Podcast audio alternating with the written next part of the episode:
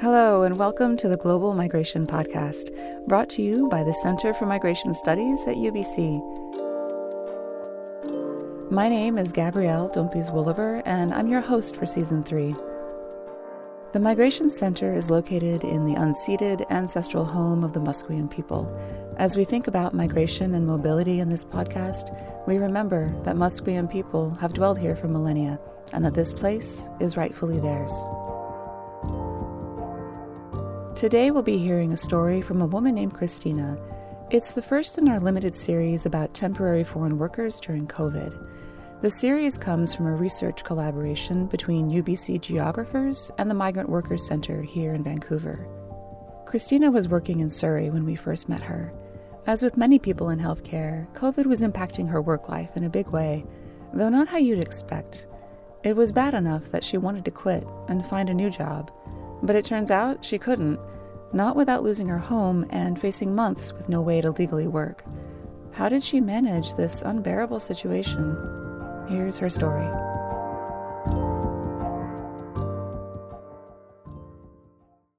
Christina has a roommate problem. She lives in this tiny two bedroom apartment in Vancouver, and her roommate, this older woman, is just always around. Of course, with COVID, lots of people are staying home all the time, never going out, only talking to friends online, and maybe a lot of people have gone crazy not being able to get away from the people they live with. This is definitely true for Christina. Technically, it is the other woman's apartment, so Christina just has her bedroom to herself, even though she can use the kitchen and the living room and stuff. She has a job in healthcare that she does from home, but the other woman is retired, so she's just there with nothing to do nothing to do except read the news and fret about COVID. And she started watching Christina because she's worried about COVID. She doesn't trust me, like whenever I go out, something like that, because she always, every day, every day, walang araw na Christina is from the Philippines, so as you just heard, she speaks in English and sometimes Tagalog. That's our colleague Vanessa translating the Tagalog for us na wala kaming topic na about the virus. Oh, there is and then, day that we don't talk about the virus. Yeah, and yeah, it's like, uh, uh It's irritating. It's irritating also, you know, keep on uh, reminding me, you know, talking about the virus and talking about like, uh, I hope you're, you're doing the right thing. She always told me like that. COVID worries are real, and Christina definitely has them too. But for a while, it got so bad with her roommate that it was almost like she was holding Christina hostage, told her she couldn't go out and see her sister, couldn't leave the house except to walk a short distance. Uh, one time, you know, like na puno na ako. I got fed up. So I said, you know, I sabi ko sa kanya, kung, kung ikaw walang trust sa akin, pabay, ano mo na ako, yung Palisin mo na ako. I just told her that if you don't trust me, then just let me leave. But the thing is, Christina can't leave.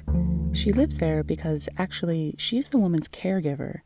So staying at home with her, living with her in a tiny apartment, is her job. The woman is in her 90s and mostly just needs companionship, someone to spend time with her and do light cleaning and be there in case she hurts herself at night.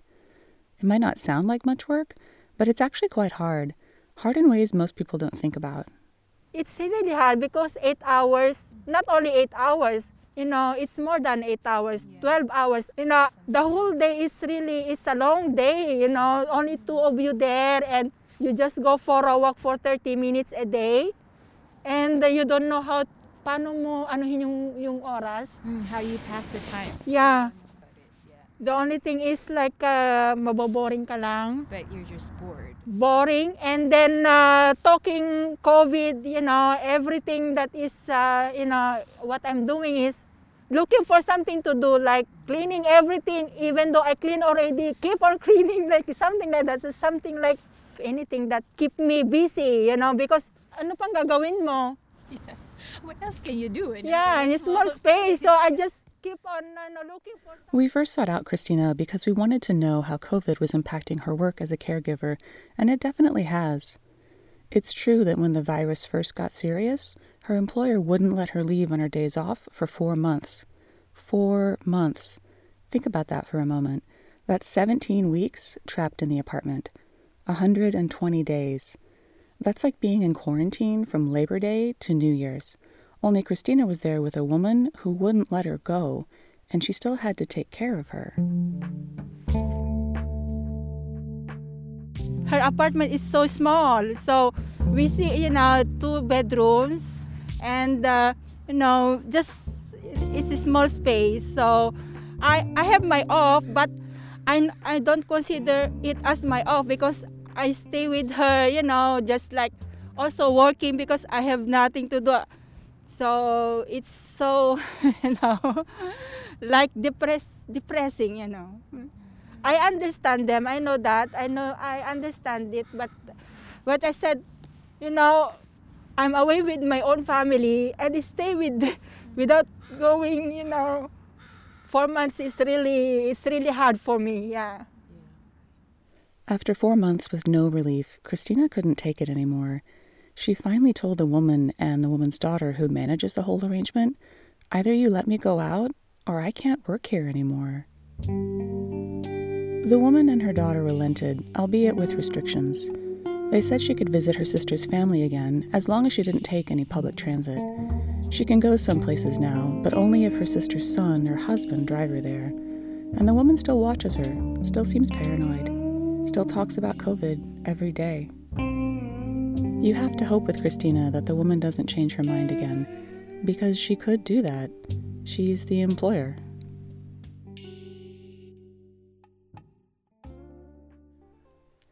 COVID has made things much worse for Christina and other caregivers. But what you may have noticed was that many other things she talked about weren't even related to COVID. Long before the pandemic, Christina's job meant days and days of repetition, working hours she wasn't being paid for, living in close quarters with an elderly person whose aging brain focused all of its anxieties on her. Is this what caregiving is really like, even in normal times? We spoke with Christina to find out more. Okay, yeah. So I'll start from the beginning. Yeah. So actually, uh, I came in Saudi Arabia. Yeah, I worked there for almost ten years. Yeah, in the hospital, uh, Children's Cancer Center, from uh, age uh, from one year old to fourteen years old. All types of all kinds of cancer, like name it and they have it, like something like that.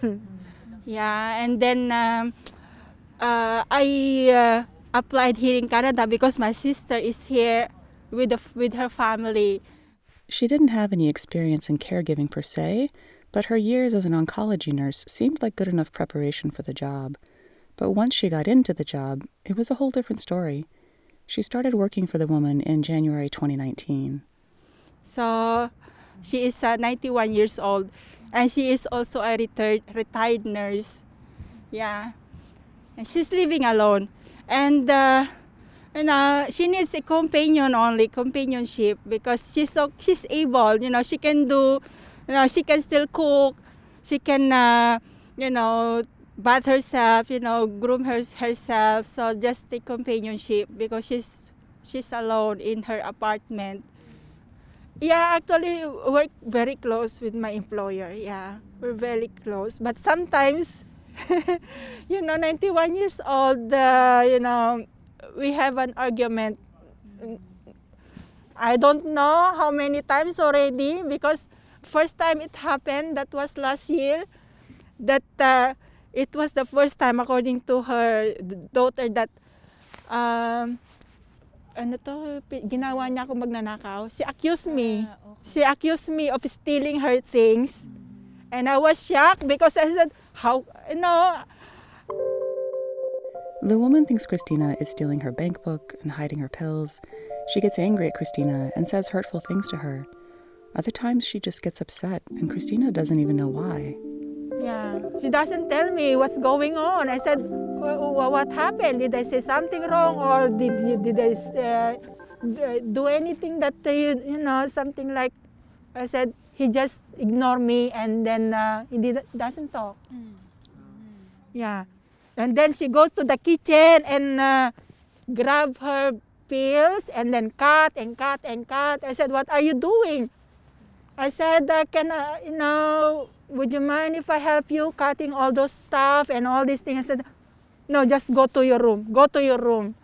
But you know, even though she told me that go to your room, I still, ano, tini, ano siya, sinisilip ko. I still have to keep watch Sinisilip ko kasi because something might happen. niya, Siyempre, ako yung kasama niya doon, baka mamaya eh, Yeah. Yeah, my, her daughter told me that uh, she has a mild dementia. Yeah. But but her mother, you know, hindi niya ma-accept. She can't accept it. Yeah. She always tell me that I'm bakit yung daughter ko Why did my daughter want me to see a psychiatrist when there's no problem? So I just told her, well, you have to talk to your daughter and then Some of this is dementia, but then there's also just personality and pride. But the fact is, whenever the woman feels hurt or suspicious or embarrassed, it all goes on to Christina. It's hard to know how to act around the woman because she never knows what the reaction will be. So at some point, Christina just stops saying much. She does whatever she needs to to keep the peace. All of this emotional work, this not saying anything, it's really complicated. It's really demanding. It takes a kind of patience and skills that are hard to quantify. I want to answer her right away. Like I want to, to tell her that you do did you did this to me. You forgot already. Like, but I don't want to tell her that because it's I don't want to get hurt. You know, one time I told her. She told me that she showed me her her brasier. Ano yung bra? Mm-hmm, the bra. There's a hole in the middle. And then I said, well, ano, bumili ka na kasi ano, luma na yan. Natatawa ko, sorry. sorry. you should buy one because It's, it's, it's old. It's old already. Like you can see that there's already some. Uh, oh yeah, you know she's. I hindi ko alam na na ano pala siya sa akin na sumama ang loob niya. But I didn't know that um, hurt her. That she she oh. got. Yeah, I did not intend to hurt her. No, it's not my intention to you know. But in her, she thinks that you should. You're not supposed to tell me that you know. And then suddenly I said, "Well, I'm sorry. I didn't know that you you know something like I said is." I really don't. I feel I, I'm so sorry. I told her. Dementia care and elder care are a whole different world from cancer. Christina says, in a way, they're harder.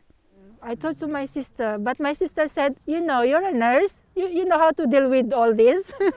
I said, "This is not the same with the work that I have been before."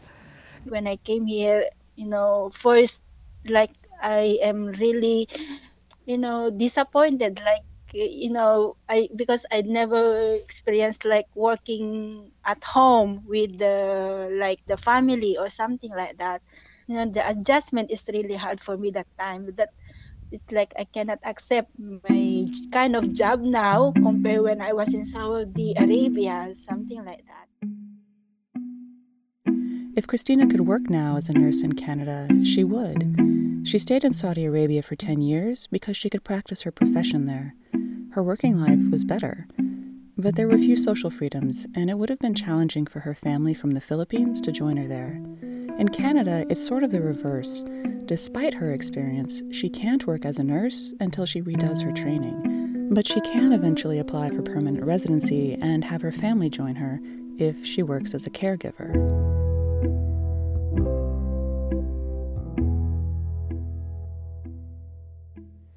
Making it through the caregiver process takes years, and even though it promises a chance at some security, the path itself is more narrow and more precarious than many realize. Remember when Christina told her employer, either you let me go out or I can't work here anymore?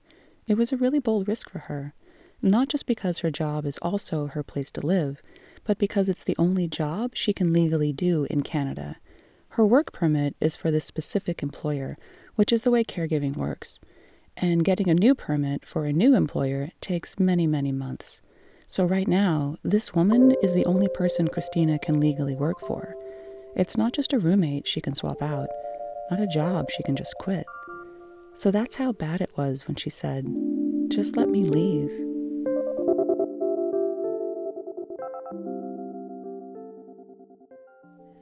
Being a living caregiver makes it hard to maintain the boundaries between your personal time and your work time. It's one of the basic features of the job that's easy to exploit, intentionally or not. Christina's contract is to work eight hours a day, five days a week. But as she said before, the work adds up to much more than that. So when it's six already, when we finish the, the dinner like six thirty, you know, I'm already happy because at last I can, uh, you know, I can go back to my room and I can do everything whatever I want. Like, but in between, tinatawag pa rin niya ako. Yes, but sometimes she just still calls me. Yeah, in between, yeah. What Like- does she ask you to do, ate? Like uh, anything, like uh, if she's looking something or, you know, It plays on this basic human empathy and a little sense of guilt, plus the fact that she's in the same small space. When you're right there and you've got nothing else to do, are you just going to ignore the old woman in the other room or not do what she asks you? The hours add up. When Christina needed time off for a medical procedure, she had to find her own replacement to stay with the woman. And it was hard, she said, because people don't want to agree to a 24 hour role they know is only going to pay you for eight hours.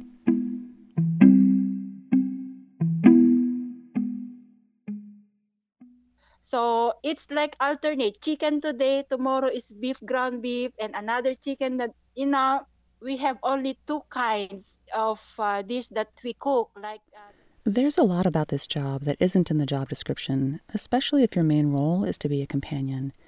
In some ways, you end up living the other person's life. sometimes every day, breakfast, lunch, and dinner is mostly bread. I said, oh my God, we already, you know, look at us. We're already gaining, we're not gaining weight anymore. We are losing weight. Bread every day. I told her. When Christina is with her employer, the two women watch the same TV shows, take the same walk, and eat the same food every single day. The woman tends to eat only bland, safe foods because she has some stomach issues. Her daughter makes them soup sometimes for a little variety, something healthy like barley or tomato, but the woman won't eat them. She tastes it, but uh, just maybe a teaspoon, and then the next day she had the stomach pain, and then she blamed it to the food. So I think she's afraid. She does. She said she doesn't want to go back to the hospital again, like uh, what uh, she had before. So I don't blame her if she thinks like that. Yeah. Do you like the soup? Is it any good? doesn't taste at all. so I said, "Oh my God, what will I do?" So, so my employer will not feel bad that I don't like the soup. So what I did is I just put a little bit of salt because it's tasteless, and then I recook it, and then I put something like seasoning, but I make sure that she's not there in the kitchen. So So, you- so you have to sneak around her to recook the soup too. Like even though she, Yeah, so so she won't eat the soup, but then if you're gonna eat it, you have to cook it in secret because sh- she would be upset if she knew that you were recooking it and eating it too. yeah, yeah, because you, yeah, I, yeah, That's I- crazy. yeah, and then, yeah, it, it is. Oh man, you must really enjoy the food with your sister's family then. Oh yeah.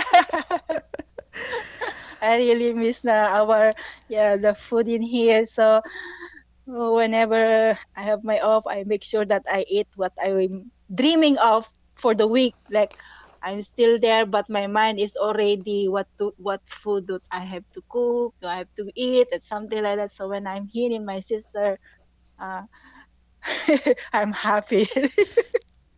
Christina spends most of her days off at her sister's house.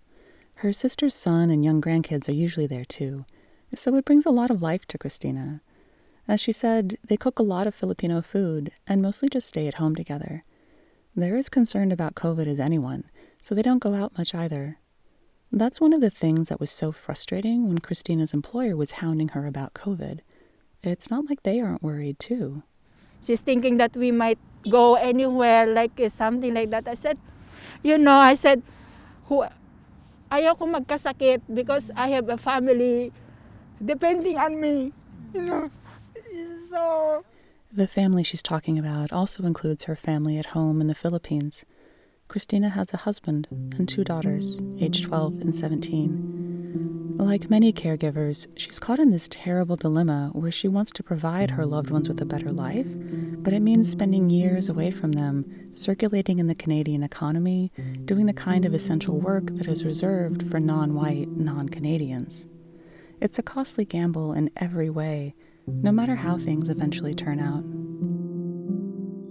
Yeah, I said, I told to my husband that you're so lucky because you've seen our children, you know, growing up. And, but for me, I said, I feel like, you know, I, I really miss them. You know, their birthdays, like now it's Christmas time again, and still I'm away from them. Yeah. Mm.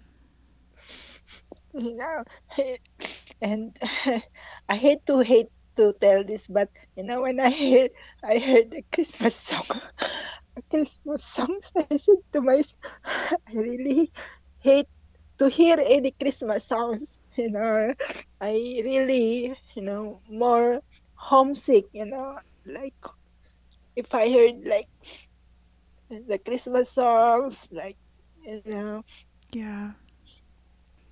yeah. Mm.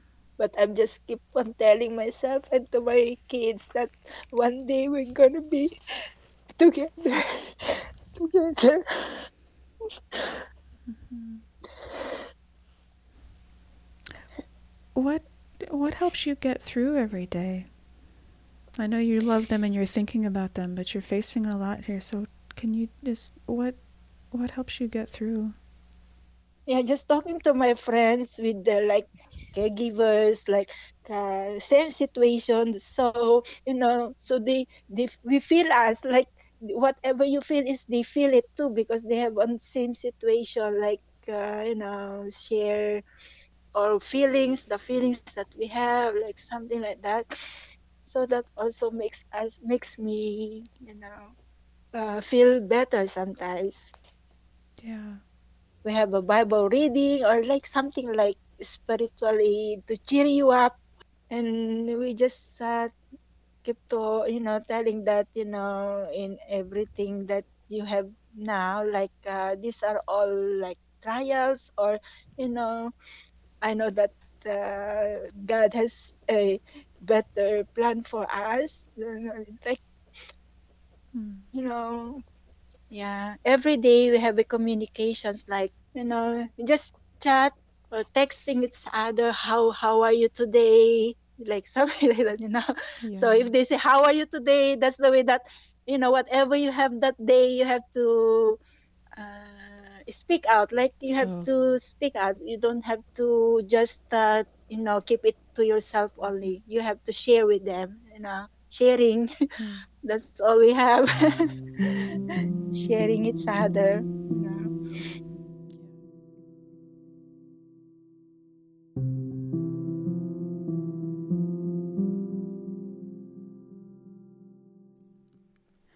Christina had applied for a special interim open work permit over a year before we talked. An open permit would let her leave her job and work somewhere else, but she actually had to ask the woman to let her stay on after her old permit expired because the new one wouldn't come in time. But now it's been over a year and there's been no word from the government, no updates on when a decision might come. It's been nerve wracking for her and other caregivers who are waiting. hopefully that uh, at least they give us an update you know even though you pass everything you know all the the requirements all the documents that they need but you know you you you're still thinking that maybe if they approve or or not you know until now i'm still like uh, uh, worried about it about my application all of us is worried we are worried also.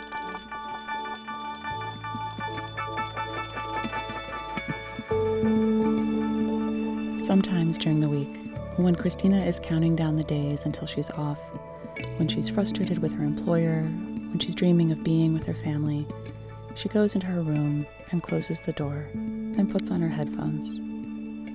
She turns on some music by Hillsongs or Don Moen, Christian music that helps ease her heart and calm her down. She spent a lot of time in this tiny room, in this tiny apartment, bound to her employer. Two years, four months, and two weeks, to be exact. In late April 2021, she finally got some good news.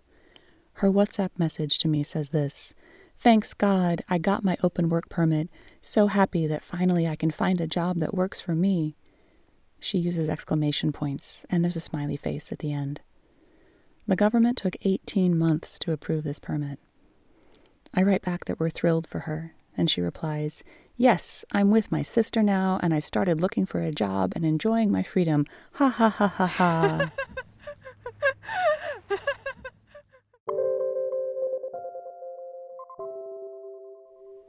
Christina has gotten her first aid and CPR credentials to start working in a long term care facility soon. Actually, the same one where her sister works. After all her experience, she wants to keep working with elderly people. She says she's proud of what she's learned about dementia care, and she wants to learn more. She'll keep working like this for a few more years until she's approved for permanent residency, and her husband and daughters can join her and get established here. Maybe then she can start redoing her nursing education so that Canada might let her practice her first profession again. But in the meantime, she's enjoying her sister's family, and she eats whatever she wants.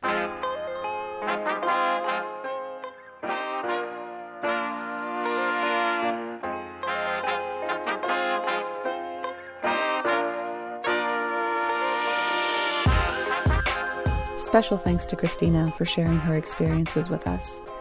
Thank you to those who also made this research story possible, including Natalie Drolet, Executive Director of the Migrant Workers Center, Dr. Gerry Pratt, Professor and Head of Geography at UBC, and Dr. Vanessa Banta, PhD from UBC Geography. Thanks as well to the Center for Migration Studies and the team that supports this podcast, including Sandra Shinnerl, Emily Ambergy, Sofia Ramos, Atia Yakta, and Center Director Dr. Antje Ellermann. We acknowledge once again the in place that supports the Center's work, and that gratitude for it is not enough. For more episodes and information, please visit us at migration.ubc.ca. Thanks for tuning in.